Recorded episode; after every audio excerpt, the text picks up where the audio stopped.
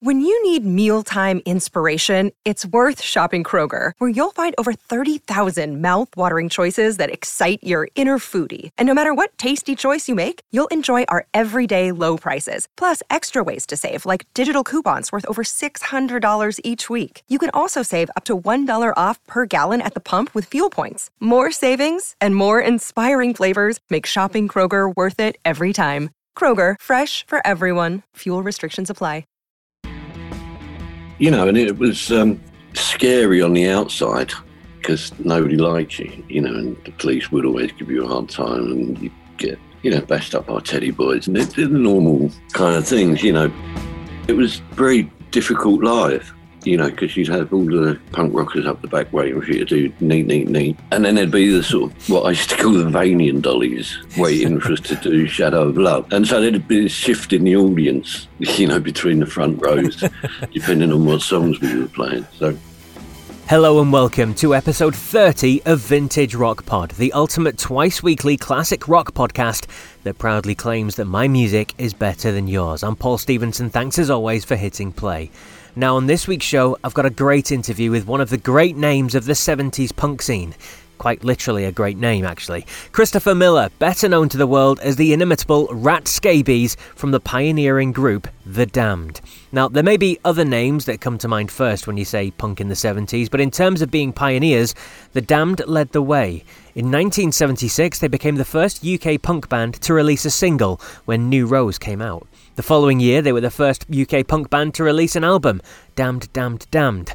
They're also the first UK punk band to tour America too. But other than that, they've also evolved into one of the first goth rock bands as well. Their 80s releases saw a shift in their music that put them at the forefront of that musical genre too. Now, the band's evolution also came about with lineup changes as well. Formed originally with guitarist Brian James and drummer Rat Scabies, those two recruited frontman Dave Vanian and then bassist Captain Sensible, who became the original band for the first two albums. They then split up, which quickly reformed, and then other notable members came and left, including Bryn Merrick, Lou Edmonds, Roman Jugg and many others, including a short time recording demos and a handful of live appearances with the legend that is Lemmy from Motörhead.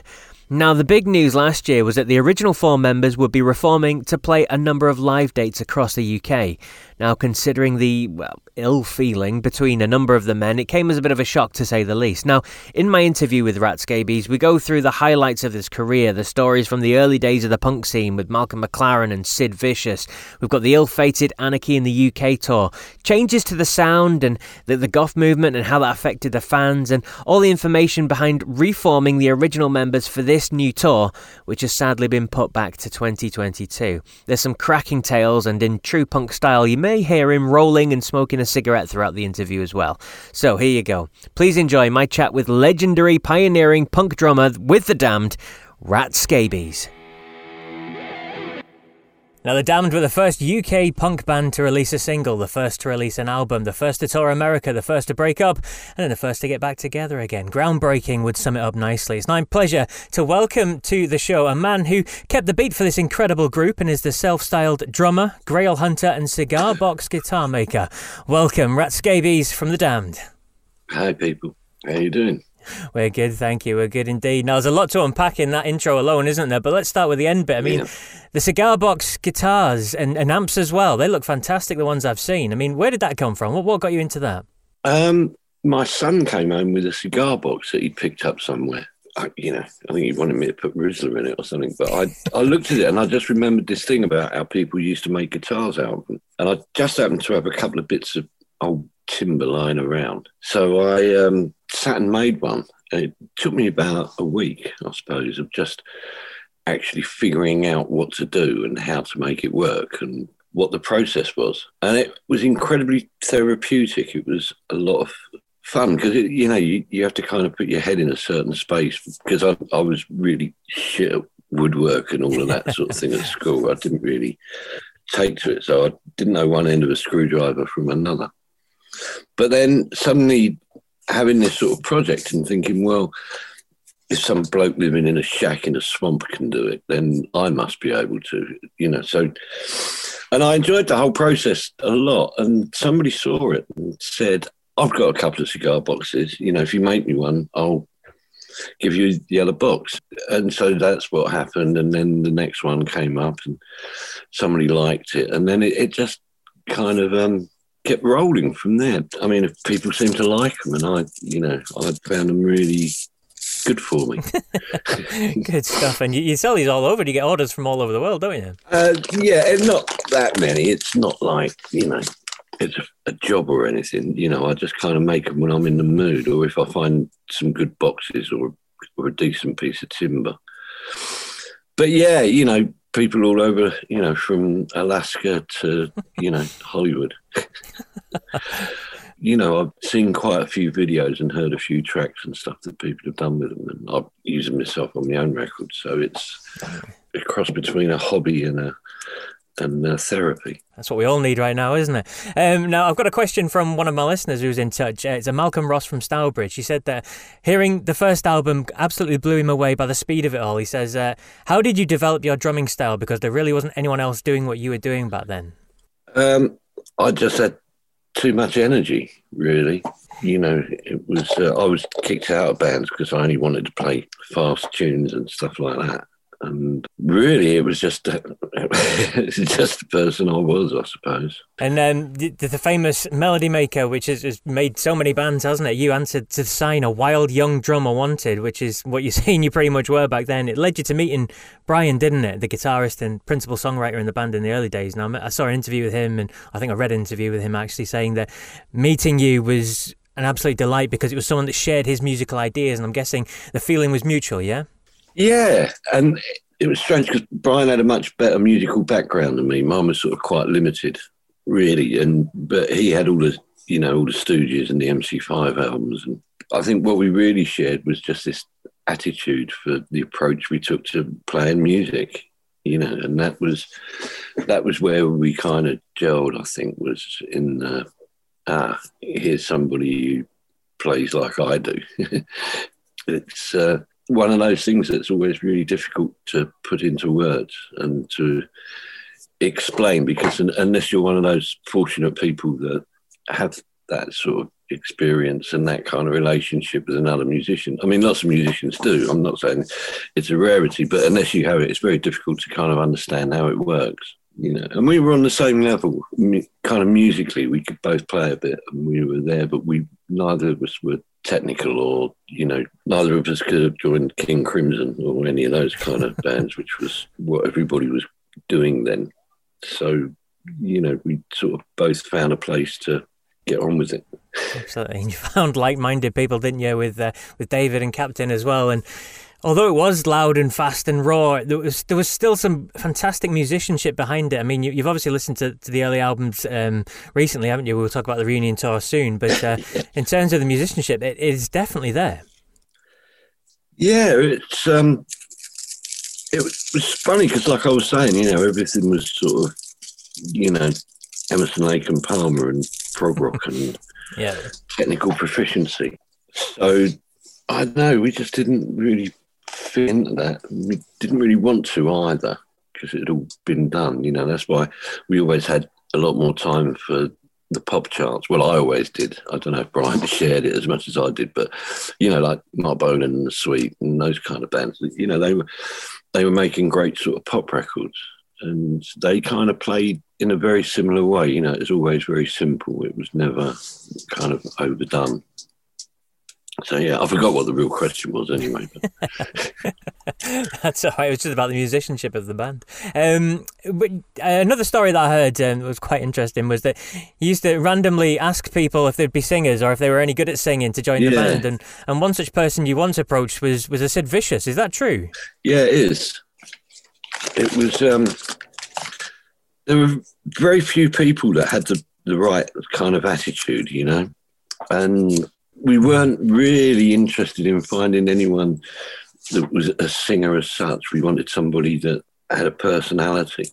There were very, very few people in London at the time. You'd go to a Pistols gig and there'd be maybe 15, 20 spiky haircuts, and the rest would be kind of normal pub rock music fans, because in those days, you didn't really go to see the band. You just went to your local pub and they'd have a band on. And if you liked that band, that was good. And if you didn't, it didn't matter, you know, because you could go back the next day.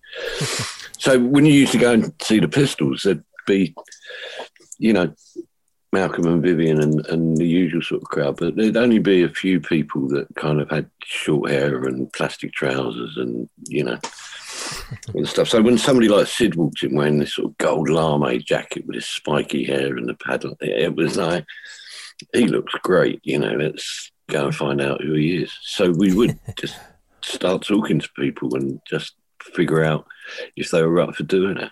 Because it's, you know, it's not really about being a good singer, you know, it's about knowing what you are and knowing how you can sing it. You know, if you look at Joey Ramone, Johnny Rotten, neither of them had voices that you would claim as being great voices, you know, but they were them, they were their personality, and they, you know, they knew how they could deliver what they wanted to say. So how did you meet up with David then? Because in the end, he became the front man, didn't he? And like you said, he had the personality and the charisma and everything to carry the group as well. Well, I met Dave through Malcolm McLaren.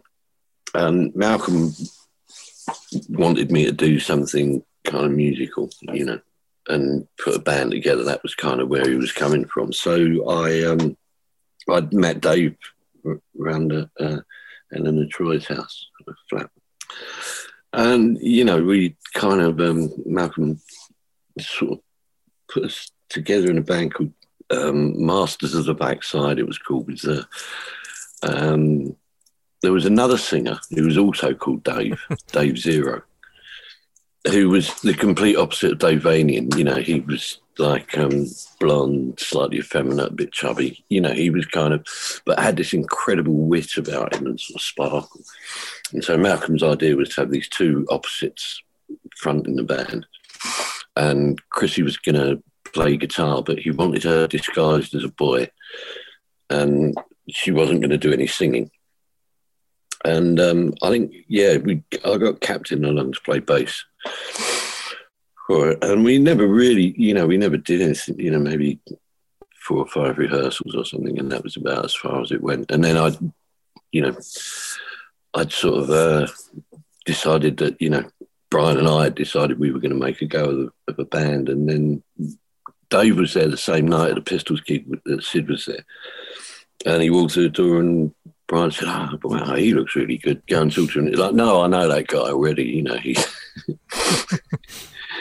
he does things." So and the rest is history. The rest is history. And the last of the original lineup to join was Captain, but you obviously already knew him. You two kind of went back a bit further, didn't you? Yeah, we were. What did they used to call us? What was our technical name? But basically, we were cleaners at Fairfield Halls. Porters, they used to call us. And we were cleaners at Fairfield Halls, and I'd started working there. That's how I met the Captain. And because we were similar age, and he, you know, we were both into music and stuff, which was, you know, which made it easier to be mates. He had a bass and an amp. And so when we'd got Dave, you know, Brian and I decided that we'd get the Captain in because kind of he fitted the bill and he was a mate and he was, you know, an unusual personality. yeah, that's one way of putting it. I've met him a couple of times myself. Yeah, definitely. Just moving then forward, I spoke to Steve Diggle from the Buzzcocks, and he refers to everybody in the scene as the School of '76. I mean, what was the scene like for you? I mean, it was obviously coming. You've mentioned likes of prog and everything with the musicianship and over the top, and then obviously disco and funk and all that stuff was going on. What was the scene? What did the scene mean to you then around that time? What, the punk scene or the music scene? The punk scene. I mean, the burgeoning movement as it is. It was small. There weren't many people, you know, and it was really driven by Malcolm and Bernie. You know, they were the catalyst for the whole thing. And I think they worked out that if they could have 3 bands with the same kind of approach and message, then, you know, it'd be a movement. And therefore that was kind of what they were trying to put together. I mean, I'm not saying none of the other musicians or bands would have ever existed without them, because, you know, one of the interesting things about punk is it was actually happening on its own, you know, without much involvement. You know, like the Saints in Australia, the Stranglers were sort of quite happily working away as the Stranglers. You know, the Jam were doing, and none of them were really about London. Eddie and the Hot Rods were kind of on the circuit, you know, and it wasn't about Malcolm, but they were the kind of ones that sort of pulled the London scene together, if you like. And when the Pistols would play, those of us that sort of wanted to be involved, you know, would always go down and see them. What's your memories of then? You mentioned Malcolm and things like that, and almost, I don't want to use the word manufactured, but it was engineered, wasn't it? That sort of thing. What's your memories of kind of? I don't think it was engineered, because you know, you couldn't engineer somebody who wanted to play a guitar or be a drummer or a bass player or a singer. You know, they already wanted to do that, and you know, I think Malcolm's shot was the kind of catalyst on that. But really, that wasn't what the scene was to me. You know, it was kind of about you go out and you'd suddenly meet like-minded people, yeah, and you could have a laugh, and it was there was a lot of good stories about getting chased down the road and who'd done what and where they'd been, and you know, and it was scary on the outside because nobody liked you, you know, and the police would always give you a hard time, and you'd get, you know, bashed up by teddy boys, and they're the normal kind of things, you know. But it was really, I think I would safely say nearly everyone in that very early kind of 12 to 20 sort of people that sort of got the ball rolling were all kind of misfits in a way, and didn't really belong in the normal, you know, scheme of things.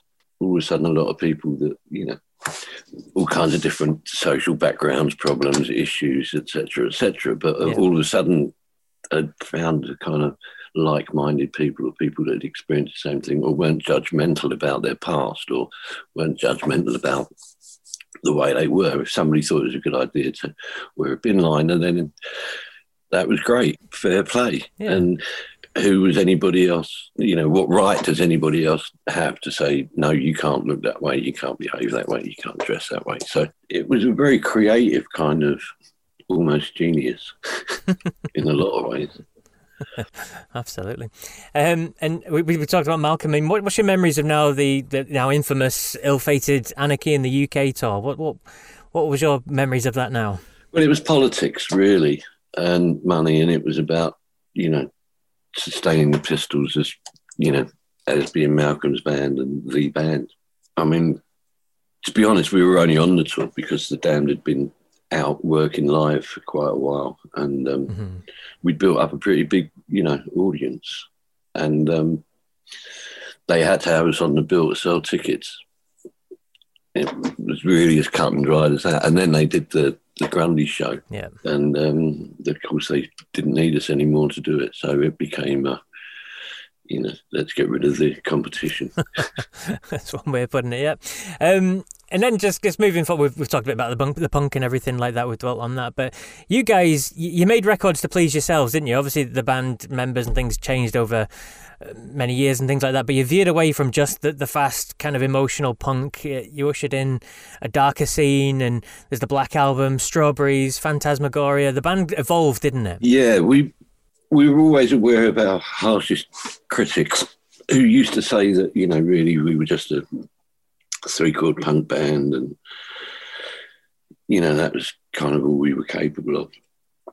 But we had a bit of a dilemma as well, because we didn't know how the audience would react to a different kind of musical approach. So we were very lucky that the audience were sort of growing with us, if you like, and they were ready to move into something with, you know, there was more subtlety, there was more things going on, and four chords. And is that the secret behind the longevity, do you think? The evolution? The audience going with us, certainly. But I think once we'd realised that, and that really, you know, we got over the sort of your 15 minutes, you know, in 1976, 77. And then we realised that we could progress and our audience would be sort of kind of okay with that. Then the floodgates were open, you know, we could do anything we wanted, and we did.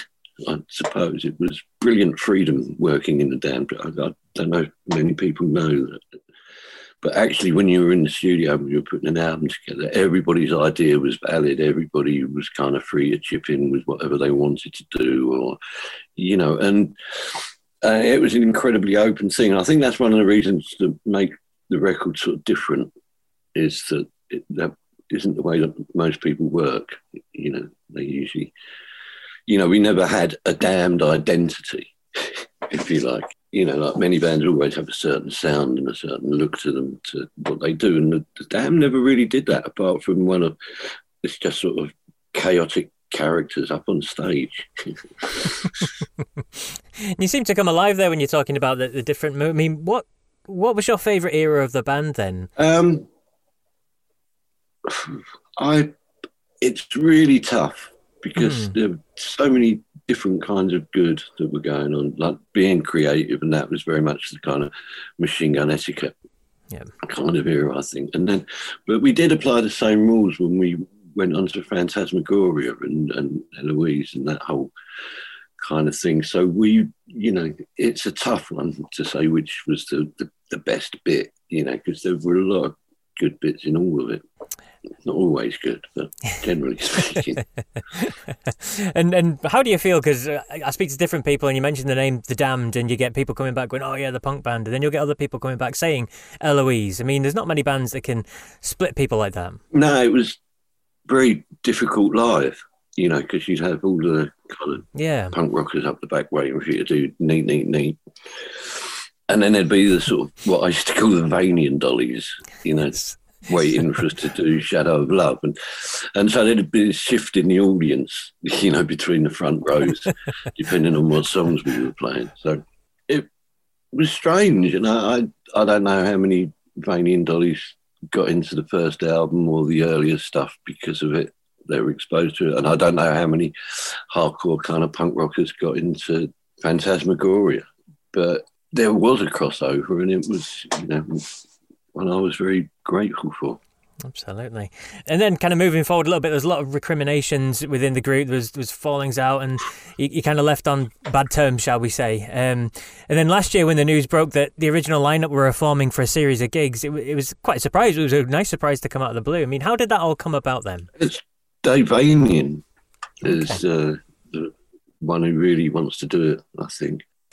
It's funny, you know, you go through these sort of things with band members and stuff. You know, what I didn't want was it to be too late just because of some personal issues that really, you know, didn't seem that big a deal to me. And I didn't want us, three of us, to be standing around a grave saying we should have done the reunion, you know? That's very true. Unless it's mine, of course. So I'm guessing it was an all or nothing. All four of you agree, or it's not going to happen type of thing. Yeah. And was there? What was that first meeting like then? When you all got back in the room for the first time, was there any, I don't know, animosity lingering? Was it all buried the hatchet? We were all grown up at that point, and that's it. Move on. This is the bigger. It was grown up, really. The first 5 seconds were a bit uncertain. You know, is he going to hit me? Am I going to hit him? But, it, you know, it was kind of, we all know why we're there. We all know what we want to do and what we want to achieve from it. So, you know, it was painfully obvious. You just have to put everything away until this is done. And that's, you know, and try and let people know that you're not the person they think you are. We spent so many years sort of touring and being mates and doing all of that kind of band thing that it, you know, you got to jog your memory as to what that was and why, you know, you thought Dave Vanian was funny, or why the captain had an interesting idea about where we should go for lunch, or, you know, the great songs that he wrote. You know, all of those things you have to take back on board because you reject them when you fall out and there's animosity. So you kind of have to remind yourself of what it is that you like about those people. Absolutely. And then in terms of looking at the music you're going to play, it's going to be, the first 2 albums, I'm guessing, that's going to be on the live shows. Is there going to be any surprises? A big stage show? Is there any going to be, or is it just going to be flat-out music? Oh, I'm keeping quiet about that. I have no idea what we're going to do.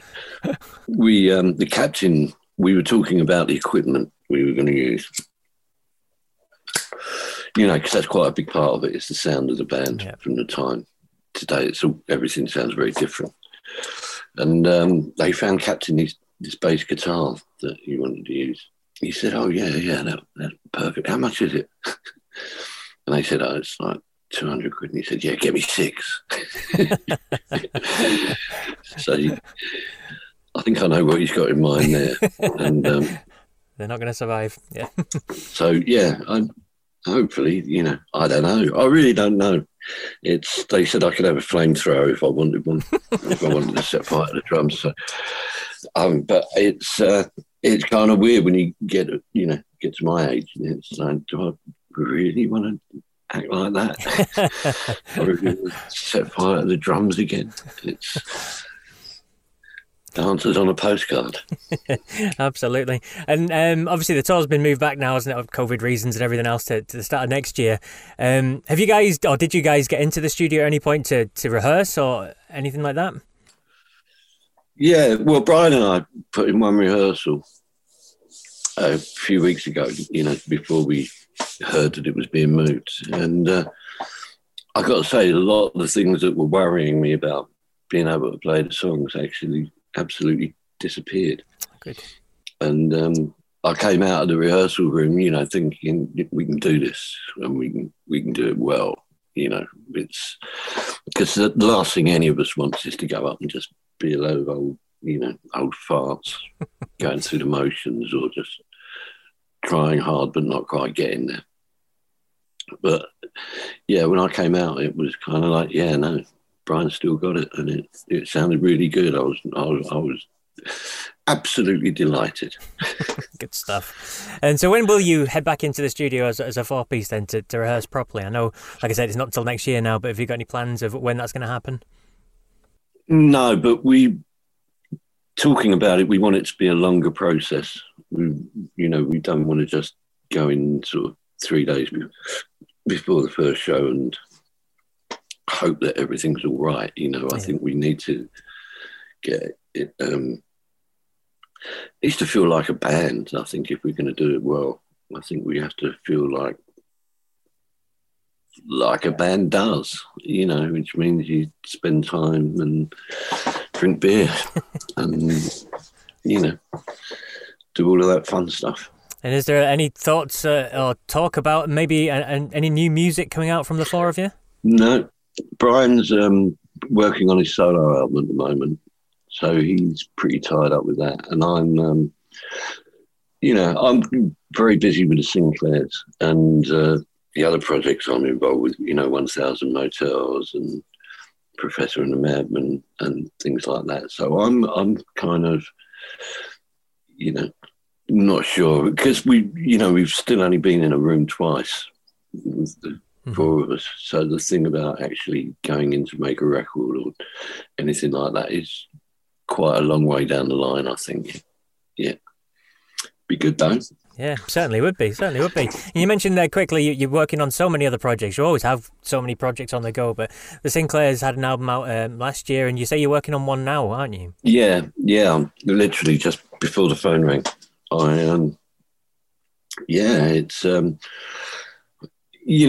It's what do you do during lockdown? Well, I'll tell you, you send files to each other and you write songs and you make music, just like every other musician in this world has been doing. You know, it's. I think it's going to be quite strange. I think there's going to be quite a flood of new music this year. Excellent. Well, it's been a pleasure speaking with you, Rat, and wish you all the best of luck for the future. Look forward to hearing the new Sinclair's album and look forward to seeing you live with your former bandmates as The Damned. Well, thank you. Thanks for having me. Take it easy. There you go, the brilliant Rat Scabies there. He's one of those guys from one of those kind of bands that I could easily have talked to for hours. He's got so many incredible stories that came from that band, but time was limited. And it's at this stage of proceedings that I give you my favourite 5 songs from the group in question. But as they went from punk to goth and all in between, there's certainly a lot of wide-ranging music to go through. Now remember, this is my personal choice. It's not a critic selection, just the songs that I like the most. So, here's my top 5 songs from The Damned according to Vintage Rock Pod. At 5 is the first punk single to be released in the UK, 1976, The Pioneer. It's typically raw and fast and raucous, ending in a cacophony of noise. Is she really going out with him? And number 5 is New Rose.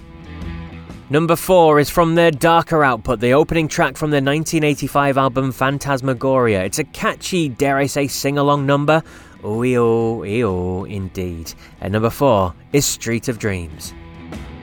My number 3 is the closing track on their third album, 1979's Machine Gun Etiquette, although it's the part 2 bit that I'm talking about. It was boycotted by BBC Radio 1 for its anarchic lyrics, another reason to like it really. And number 3 for me is Smash It Up Part 2. At number 2 is the opening track from their debut album, visceral, loud, raw, as the early punk scene very much was. And number 2 for me is Neat Neat Neat. And at number 1 is their first song to break big, reaching number 20 in 1979. It's catchier and less raw than their earlier singles, but just as fast. It also earned the band their first spot on the iconic Top of the Pops TV show.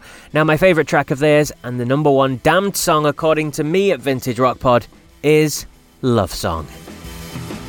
There you go, my favourite 5 songs from The Damned. As always, I'd love to hear your thoughts on this list. Where do you agree, disagree? Drop me an email, vintagerockpod@gmail.com, or you can message me on the socials. Just search for Vintage Rock Pod on Facebook, Twitter, Instagram, and YouTube as well. Give us a like or a follow on there too.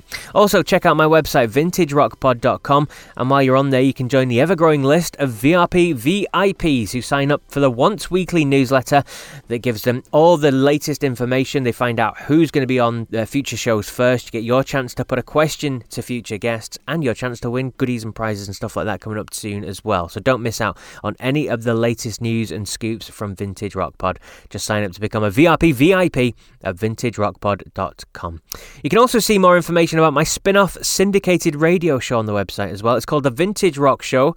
I know, very original. It's broadcast on radio stations in Scotland, England, and in Spain. It's an hour of top classic rock songs with a few clips of my interviews thrown in for good measure too.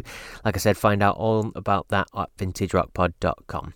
Now, don't forget, Vintage Rock Pod Side 2 will be out on Friday. It's a magazine-style show. It's got various different guests on there. It's full of classic rock content. So far, we've had concert promoters, we've had authors, we've had rock fans, we've had other podcasters. There's quizzes in there. We always have the news on there as well, so it really is full of classic rock music stuff just for you. It's the companion piece to this regular show, so don't miss out on it. Anyway, until the next episode then, remember, if you come across anyone who isn't a fan of rock, just tell them, my music is better than yours. Take care.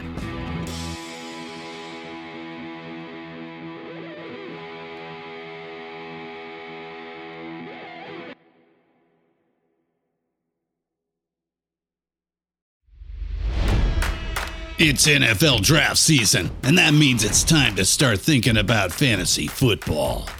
FantasyPoints.com features industry-leading experts and prognosticators using proprietary hand-charted data to help you score more fantasy points. FantasyPoints.com is the place to go for whatever kind of fantasy football you play. Whether you play fantasy football, daily fantasy sports, or do a little bit of everything, Fantasy Points has the meticulously researched content to guide you to victory. And why wait for the fall? Fantasy Points also covers the new spring football league, the UFL.